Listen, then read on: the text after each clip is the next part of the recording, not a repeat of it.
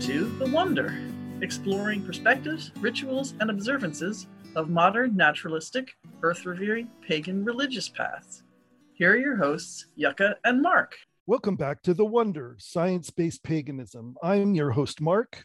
And I'm Yucca. And today we are going to talk about do it yourself religion, because that's really what our naturalistic, science based pagan paths are about. It's really about tailoring a set of practices and activities and observances to your own personal needs. And we're going to unpack all that in this session. That's right. And a good place to start is talking about what's the point? Why why are we doing this or why do humans, not just us, but why do humans do this religion thing in the first place? And what need is it filling? Because it certainly right. is. Right. We're all doing it in some form or another. Right. Or at least certainly many of us in the modern Mm-hmm. world, many of us are doing it. But when you look all over the world, you see that every culture historically has had religious traditions of one kind or another. And not all of those have been pointed at the same purpose. That's so right. we wanted to be really clear about what we see as the appropriate purposes for a naturalistic pagan practice. sure. For example, in Christianity, the goal is to reach salvation, right? Mhm. You're stained by original sin and whatever sins you've accumulated.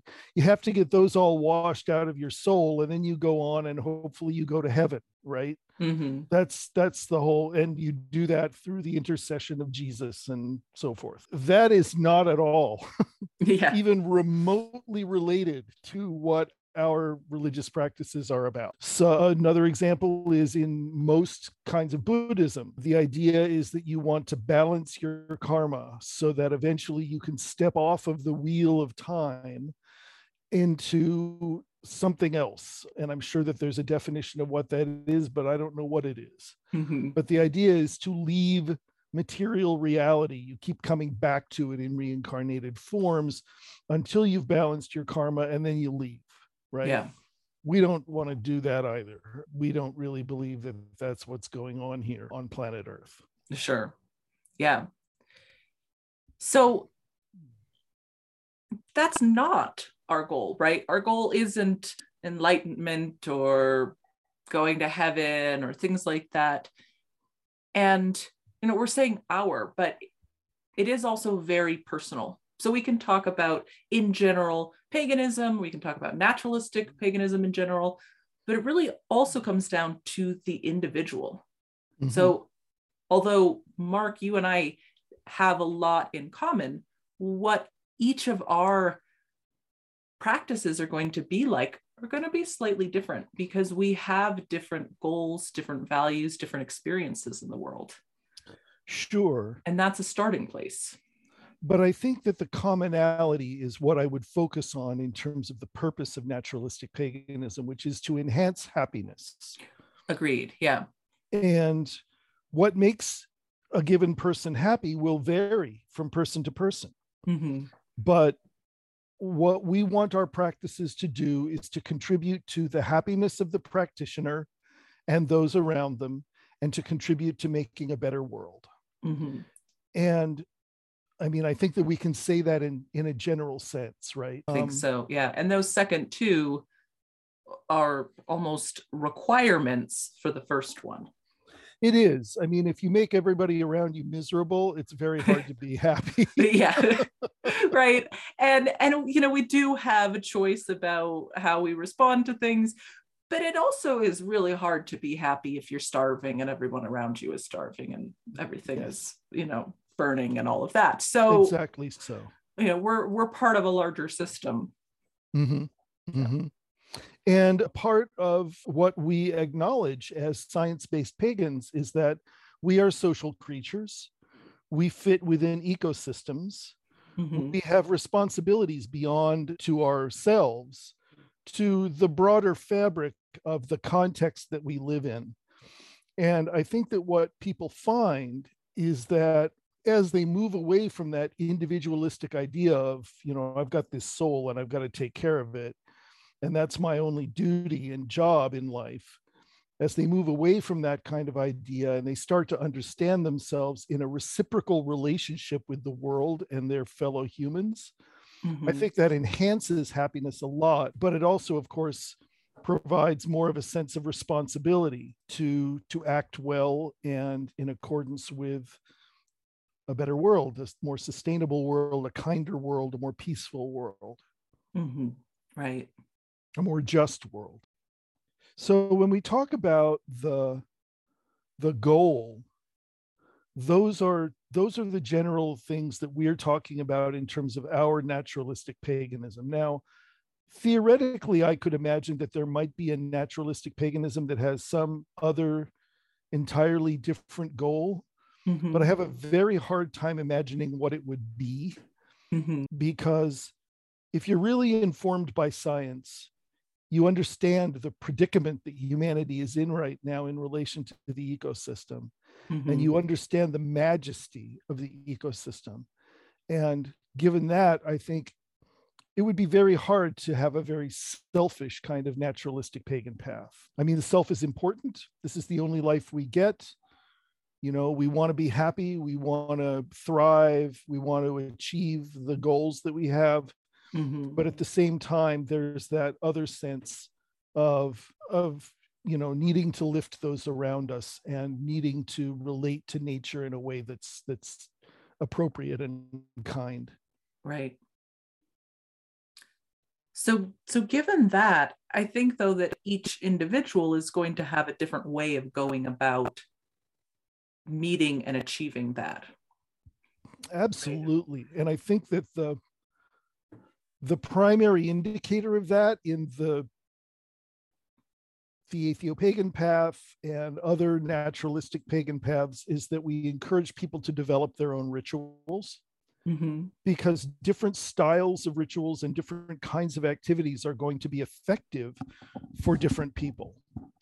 And so instead of, you know, going to mass and having, you know, communion, which is this thing that it's you know it's like a machine. Everybody goes through exactly the same process right? Instead we really encourage people to cultivate the art of ritual development mm-hmm. and the ritual skills to be effective at going into a, a ritual state of mind like mm-hmm. drumming and singing and chanting and dancing and you know all of those kinds of things so i just to start with that is the very first thing that that turns this into a DIY religion because we really do want you to do it yourself or do it with your fellow people in, you know, in a, a planning group rather than just taking a, a ritual out of a book or or cribbing it from some other culture which of course is appropriation. Choosing in the first place what rituals and why you want to be doing. Because what there there's definitely going to be some themes right? Thinking about seasonal observances and types of rites of passage that that is common to many humans but what you're going to feel the need for a ritual in your specific life and your specific practice is going to be different than someone else's and that's not only just okay but that's good that makes complete sense mm-hmm. because what's the point of going through a ritual that isn't going to serve you. Right. It's just the motion, right? Why go through the motion if it's not going to do anything for you, if it's not going to bring you closer to that goal that you have? Right. Right. And what that means, though, is that ritual arts become part of your personal toolkit. Mm-hmm. You know, you, you, don't have to wait around for a Sabbath on the wheel of the year or a or a particular cycle of the moon. I mean, you you can wait for those things if you want to. Mm-hmm. I mean, you don't have to wait very long for a particular part of the moon. I mean, the longest is 28 days, right? Sure. But you don't have to. If you feel really stuck in your life, for example, and it's weighing you down and it's depressing you, you can pull those ritual skills out at any time to create a ritual to help yourself get going and feel better kind of do some repair on your self-esteem and and set some clear a clear path for where you're going to go and honestly i really wish everybody had that toolkit with them. I feel that you know these ritual arts have been developed over tens of thousands of years by humans. And it's only very very recently historically that we've lost them. You know it's it's only in the last thousand years 1500 years something like that. Really not very much time at all Mhm. that maybe 2000 years when the rituals started being taken away by priests and no longer belonging to the people Well, In- depending on what in the west where yeah on where in the world. Yeah. depending on where you are. Um so that said one of the things about being a naturalistic pagan is you develop ritual skills Yeah. right you figure out what works for you and you learn how to do rituals that find that feel meaningful and good and pleasurable for you. And that's a great thing Mhm. because meaning and pleasure are good. We always Yes. say that meaning and pleasure are good. We are for your having those. Yes. So those are some great tools. But there are other tools we're using this framework of your the diy religion that we have so we can talk about ritual as a tool but we can also talk about things like daily practice Mhm. that's something that we mention a lot on this podcast Mhm. right Yeah, I mean, I have my daily practices. I know you have your daily practices, and those can really vary depending on who you are. If Mhm. you're a night owl, you know, maybe waking up to watch the sunrise every day is not a part of your daily practice. It's just- sure you're just not going to do that, right? and Um, depending on where you live too if that's right. that if you're in the middle of Seattle, that might not be the most rewarding thing. Right? Right. Might not be possible. right. Maybe you're gonna tune in with something something else that fits your your location and your your rhythms and cycles better. Right. Rather than waking up to watch the fog slowly start to glow in the morning and just assuming that there's a sun back there oh, Yeah. somewhere. Not to say that that might not be beautiful in its own right, but it, it might not be the same experience that somebody on the top of a clear mountaintop is going to get. Exactly. Yeah. Exactly. So, once again, as we've said so many times, as you start to figure out your daily practices, we come to the fact that ours is a religion of place, right? A place, yes. It's a it's a religion where you relate to the landscape of where you live and to the ecosystem of where you live and to the the sky phenomena of where you live the the clouds the sunsets the sunrises the intermittent the the moon cycles the intermittent things like meteor showers and comets and stuff like Mhm. that um some of those will be universal when there's a comet visible it's visible for half of the world Yeah. um when some of the but moon cycles are the same right Mhm. for everybody Yes. Although it does look different depending on which hemisphere you're in, yes it does which is It quite does. which is quite fun. so it it becomes it becomes a matter of first of all building that relationship through greater understanding of what your context is Mhm. and choosing those daily practices both in relation to yourself and maybe in relation to your family Mhm. and in relation to the world that are fulfilling and give you a sense of, of connection and meaning and contentment. Right. Yeah, and and and spiraling in and, and seeing what those different units that you're a part of is part of developing your particular practice. Mhm. right and seeing where you know maybe i could i could think of a situation in which it might be self partnership family extended family neighborhood community you know there's different ways or it might you know you might jump straight from self to family or not include family or whatever it is right, Right. and again that's just going to be based on what your particular situation is Right. If you're a person who feels sort of pressed in on by the demands of your family quite frequently, maybe what you want is a personal practice. Mm-hmm. Maybe what you want is something where you are able to block out a little chunk of time and space every day and say, This is about me. Mm-hmm. It's about my growth. It's about my development. It's about my happiness. And so I'm going to do this thing, you know, and it can be very brief. My daily practice, uh, I, I think I probably spend two minutes in the morning and maybe as much as three minutes in the evening. Mm-hmm. Honestly, that little. Yeah. Of course, the candles are lit in the evening, and so they continue to burn, and I come back and contemplate them once in a while. But in terms of active time, yes, right? it's sort of like when you're doing a, a recipe. There's your active cooking, and then there's the oh, it's in the oven or it's Right. cooling. Like those are two different times. Yeah. exactly that's exactly so so a personal practice is it's a really important way i think to do a number of things. For one thing a personal practice can just be very influential over your psychology. It can really help you to feel like you know i'm living a meaningful life here. I'm living a life where i'm acknowledging the relationships that i have and my responsibilities as well as the benefits that i have out of those relationships. And i am i am a person who is seeking to grow and become wiser over time Yeah.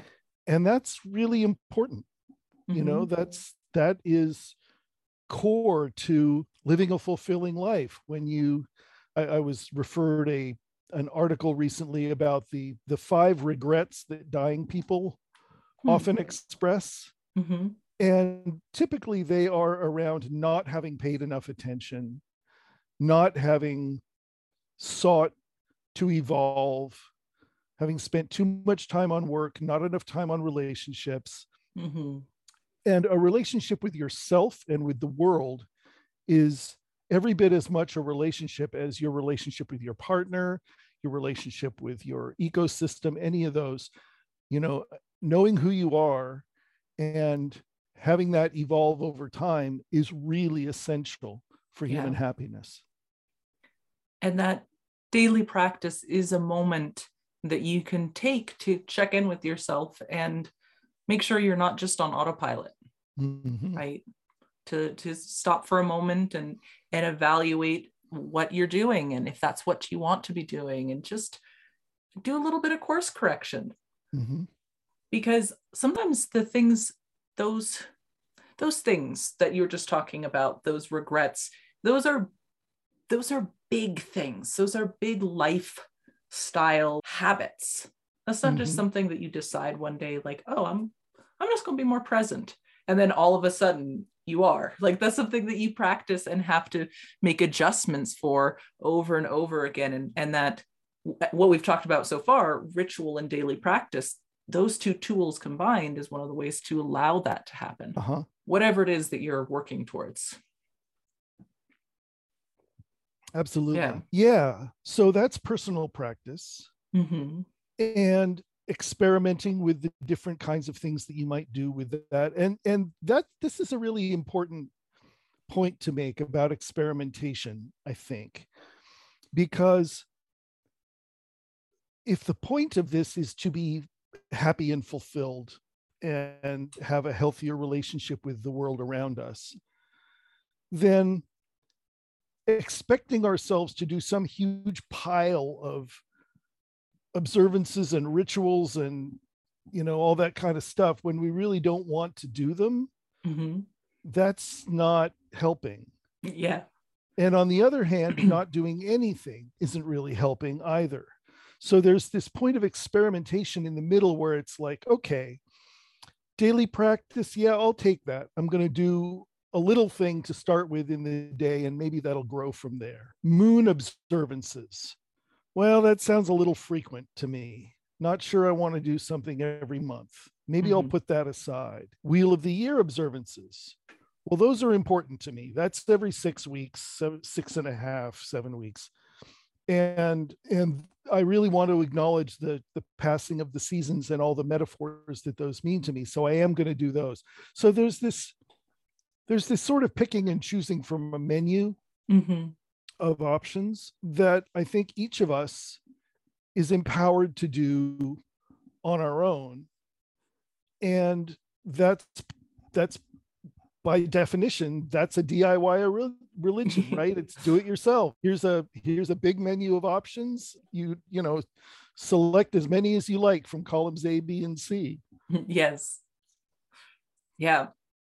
And something to add on to with that that I think is is really important to bring up that when we talk about choosing the things that work for you and the things that don't work for you, that sometimes it's going to take sometimes the things that are going to work for you might take practice to get to there and they might not be comfortable at 1st Mhm. If you're not used to doing a daily practice, making yourself do that every day might suck a little bit, but there's benefit from doing that Mhm. it's sometimes you've got to get past the uncomfortable part to get to the benefit like if you for anyone who's learned to drive think back to how uncomfortable it was to be behind the wheel the first time just your heart racing or if it wasn't driving riding a bike or doing whatever it was that you did. But think about just how terrifying that was in the beginning. But now you don't even think about it. You just do it. Right. but it's worth it because now you can drive yourself where you need to go or ride wherever you need to go or whatever it was right and not only that but once once you do fall into a groove with a daily practice you'll find that if you miss it it bugs you. Yeah. It it just it something feels a little off and you'll find yourself going back to it because it it adds something positive in your life and you don't want to be without that positive thing. Yeah. So it's it's kind of a funny thing it's like first it may feel a little forced and you have to deal with the critic voice of course which Mhm. we've done an episode about before and we've talked about many times. That critic voice inside you that's saying ah this is stupid. Why are you doing this? You have to contend with that and push past it. But there will come a time when that all calms down and it becomes very normal very normative Mhm. to to do these activities.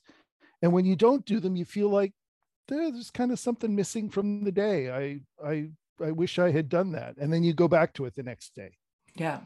And there's no you know we don't have like concepts of sin and you know stuff like that. So there's nothing wrong with missing a day. We were It's- joking before recording that there aren't any pagan police coming to get you because you forgot your full moon mm, ritual Right, or I- something I like pr- that. I promise i'm not going to give you a phone call. Yeah. So you know you select those pieces. Yucca you mentioned before we were recording. Meditation is a great example.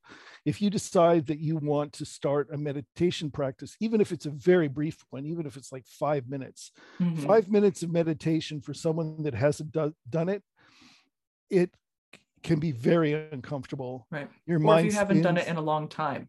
Yes. you used to do it and you dropped the practice for five years coming back. It's rough. yeah It, it is. And your mind will spin all over the place. And you'll find yourself sitting there thinking, I'm not really meditating. this is not meditation. I'm not, I'm not getting where I'm supposed to go. And the truth is, you're going to have to push through that for a while. It's just like any other skill. If it's really rusty or if you never developed it, you're just going to have to do it badly for a while until you start doing it better. yeah so there's there's a balance to take a look at between looking at what's what's working for you what's worth working to make it work for you Mhm. and and you know what is it that you really want to be doing right. so yeah And that goes along very well with the overall goal, which is happiness and growth, yeah right? Because we are dynamic systems, we humans. And if we stagnate, we're not happy. If Mhm. we're if we're stuck in a in a particular rut, generally we will not be happy for long. yeah So growth becomes very important. And the way that humans grow over time is they become wiser. Mhm. and that teaches them to be kinder to themselves and to others and to be happier to find the happiness in life Mhm. so it's this it's this trade-off early on between doing what's comfortable which is the easy part and doing what forces growth which is Mhm. the less easy part but it's worth it Yeah.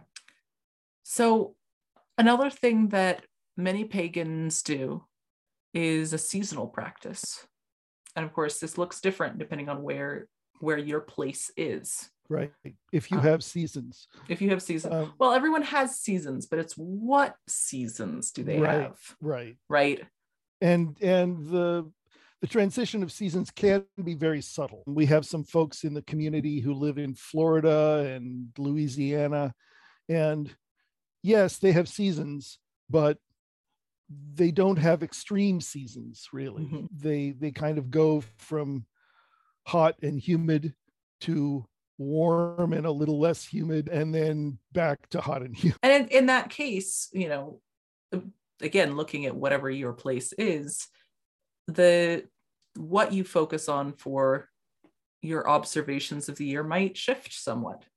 You might have a little bit more of a night focus than a day focus, or Mhm. it might be focused more on the types of creatures who are migrating through at the time and and all of that. I mean there's just so much. You certainly don't have to be in you know britain or somewhere that has the sort of stereotypical seasons to be able to have a practice of paying attention to the world around you. Because that's what it's really about is paying attention to those cycles in the world around you. That's right. That's right. And then, of course, there are also layers of metaphorical meaning which can be placed over those as well. Mhm. And we have episodes about creating your own wheel of the year and about celeb and episodes about each one of the seasonal Sabbaths, the solstices, equinoxes, and the points between those. So you can go back into the archive and listen to um, episodes that, that go into more detail. Yeah, about this will be our third year going through the the holidays Wheel of the year. yeah, that's right. So so you can check us, see if we said the same thing each year or we're totally different. Well, hopefully we've said some things that are different because I like to think that my practice is growing and deepening and I'm Likewise, yeah. discovering new things. So hopefully it's not all exactly the same. yeah. so yes, seasonal observances are things that we can do and and that is often a big focus of a Mhm. pagan practice. Speaking of focuses, another thing we can do is we can create altars, which in the Atheopagan tradition we call focuses, because we associate the word altar with sacrifice and Yeah, worship, and worship. Yeah. and we're not really doing those things. But Uh, a focus, you are it brings your focus in. It's what you're choosing to focus on in your life. Yes. And Yeah. we've done episodes about that as well. But it bears saying that's one of the things that's on that big menu. Some people don't want to build a focus. For many of us, having one or more focuses in our home really helps us to remember oh, yeah, I'm living a spiritual path here. Mhm. I'm uh this and it's this time of year and these are the meanings that that means for me and there's a shell that I picked up on the beach when walking with my lover and I that was a beautiful day all these all these stories that the objects on the focus tell to you because of your memories that are associated with them.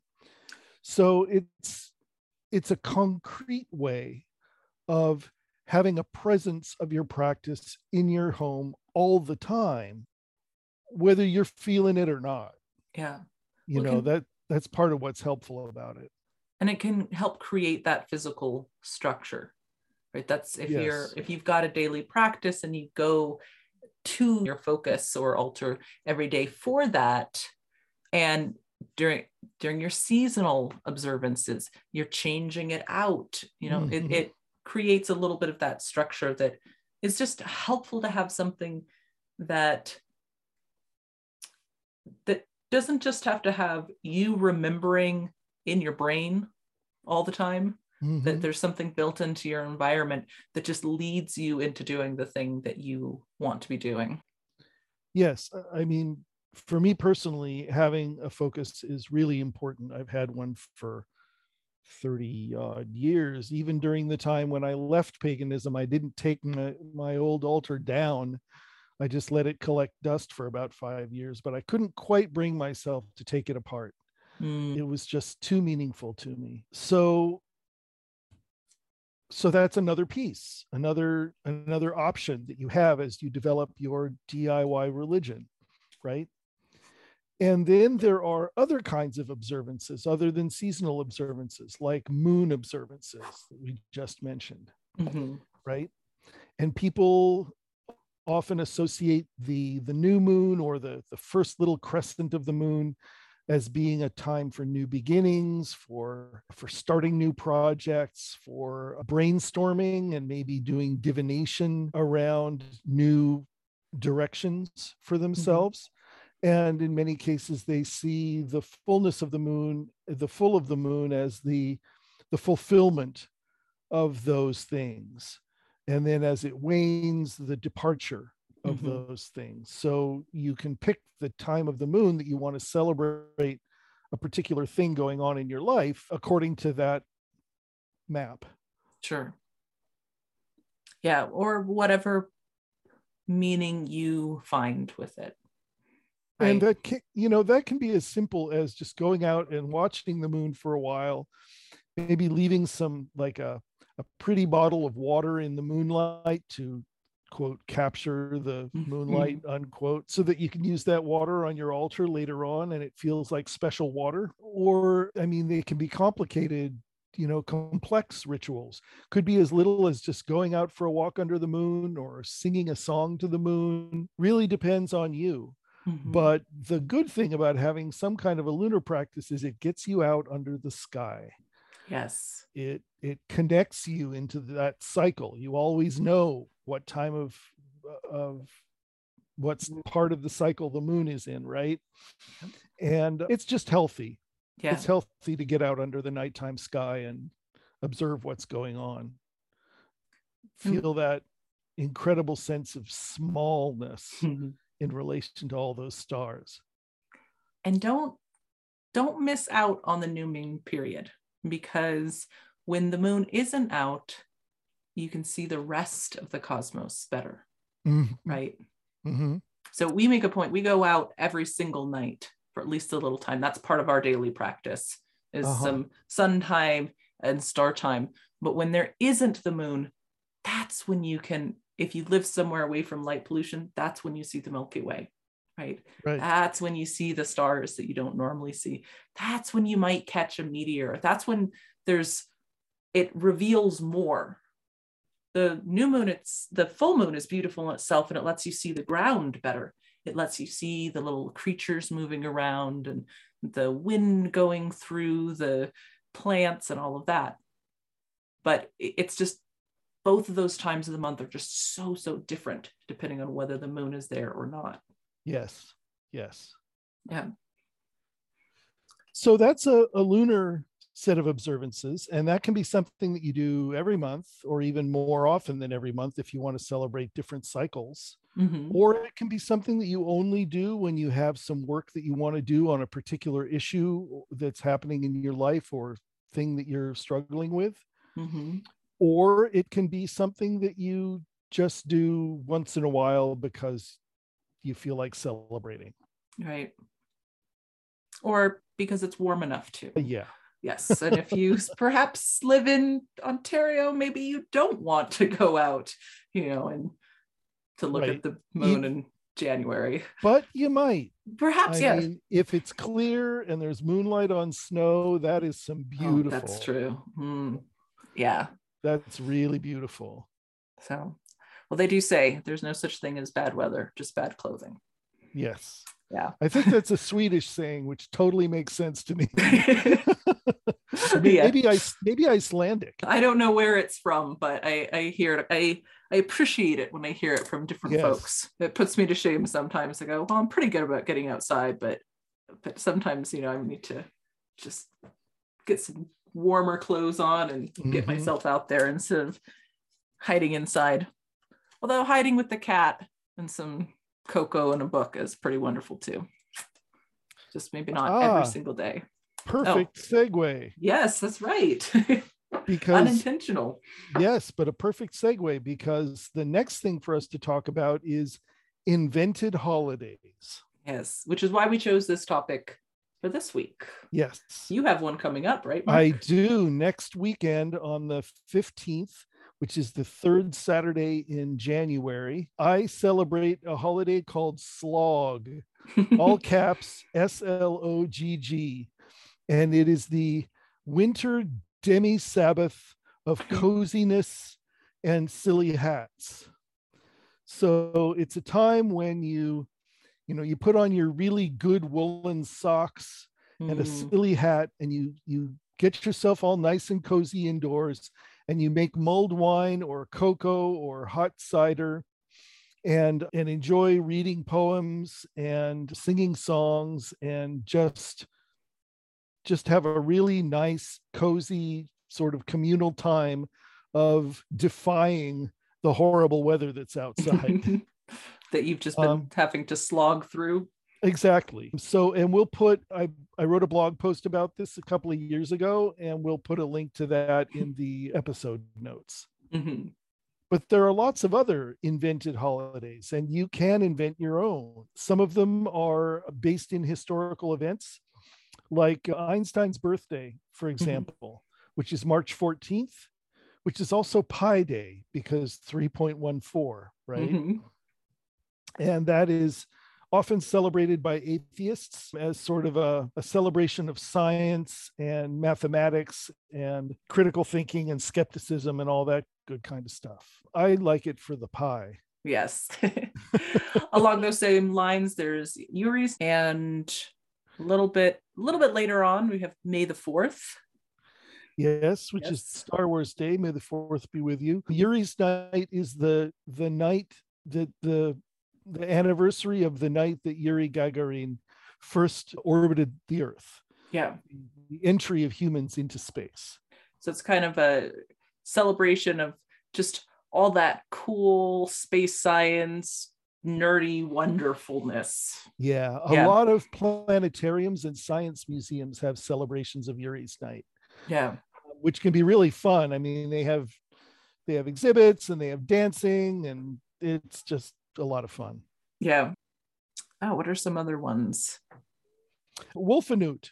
That was yes. Oh, that one's too cute. That was a, that's a pretty new one too. Yes, it was invented by an 8-year-old apropos of pretty much nothing, I guess. He just decided we should have this holiday and uh, you celebrate it with a cake shaped like a moon and it's a day to be nice to dogs. Yes. you give you give presents to dogs so it's a celebration of our relationship with the canine world and they've been with us for a while. they They- have They really have. We've we've changed each other in many ways. we have there i just read recently about a new burial that had been found and i think it was i want to say 15,000 years old and it was a burial of both a person and a dog together and there were some grave goods so it was clear that there was really a you know a recognition there of that relationship Then of course there's ones that could be from one's cultural heritage, Mhm. right? So, you know, St. Patrick's Day or St. David's, you know, even though they've got the saint in there, but you know, they're celebrations of one's Irishness or one's Welshness or you know, or, things like or that. hogmanay Mhm. on new year's eve which is a scottish celebration burns night and I'm sure that there are many other groups might have similar types of days, just not being a member of them. I'm not sure what what they would be, but I, I know that many atheists also celebrate Darwin's birthday because evolution is so pivotal in our understanding of the nature of life. Yeah. So there's going to be there's lots to choose from, and like the eight year old or like Mark, if you see a need, you can create one.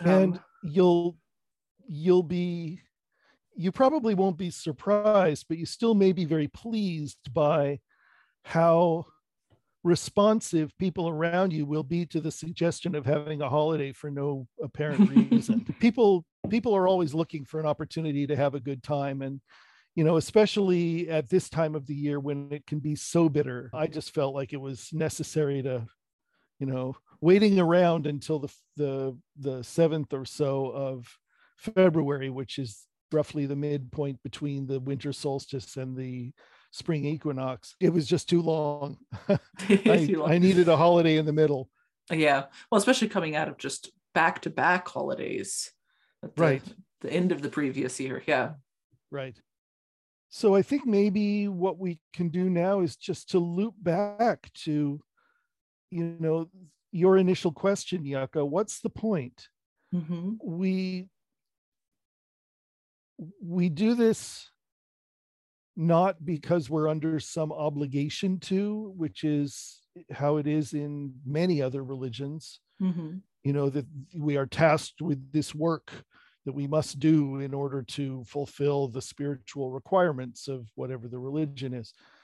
That's not us. This yeah. is optional, right? But it'll make your life better. It will it will help you to be happier and in my experience as a happier person, it helps other people around me to be happier, which just makes for a more pleasant life generally.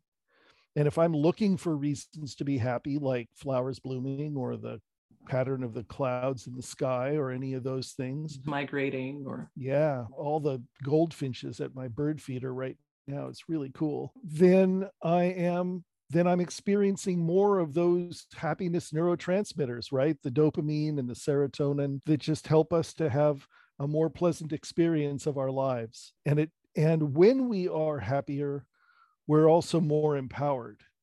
We're more um, effective at we are. what, yeah. We yeah, do a better job at whatever whatever it is that we do whether that's you know a, a, a traditional career or parenting or you know being a good partner or a good steward of the land we're just better at it. Yeah. Yeah because we're not burning our bandwidth on stress mm-hmm. right? I mean stress is incredibly consumptive of your internal resources. And if you are under stress as all of us are at you know at some level all the time and with covid and so forth we're all under pretty severe stress right now. This is a way of counter contravening some of that mm-hmm. of of helping us to say yes there are stressful things in my life and yet look at that tree blowing in the wind that's amazing and getting that little sort of ah feeling that comes from those neurotransmitters yeah. so we invite you, especially if you're new to the practice, to you know consider the options in the menu that we described in this podcast episode. Go and visit other podcast episodes as resources, and there's a lot of stuff on the Atheopaganism blog as well at uh, atheopaganism.org. How to create rituals, about occasions for creating rituals, and daily practices, and all that good kind of stuff. There's no better time to start than now. Hey, it's even the new year.